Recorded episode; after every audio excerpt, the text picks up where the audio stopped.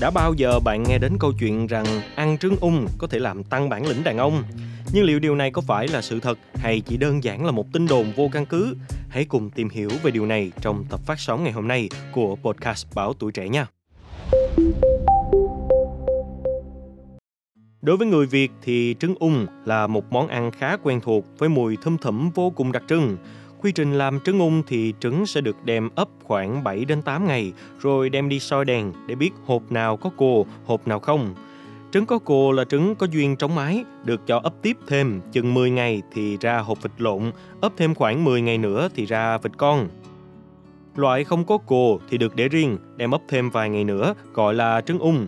Trứng ung được xem là thứ phẩm trong quá trình ấp trứng để lấy hộp vịt lộn hoặc là vịt con.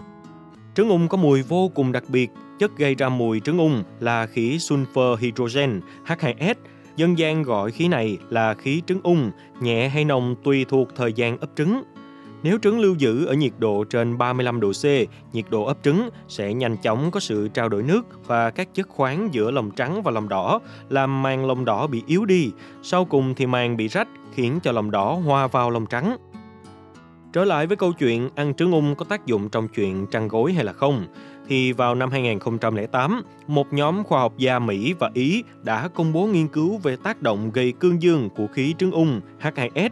Nghiên cứu này được đăng trên tạp chí Proceedings of the National Academy of Science USA. Kết quả cho thấy khí H2S ngoại sinh đưa từ ngoài vào làm giãn cơ trơn dương vật ở người và chuột. Giãn cơ để máu dồn về là yếu tố cần thiết để cường cứng xảy ra. Khí H2S nội sinh do cơ thể tạo ra cũng có tác dụng tương tự. Công dụng giãn cơ, giãn mạch của khí H2S cũng tương tự như nitric oxide NO.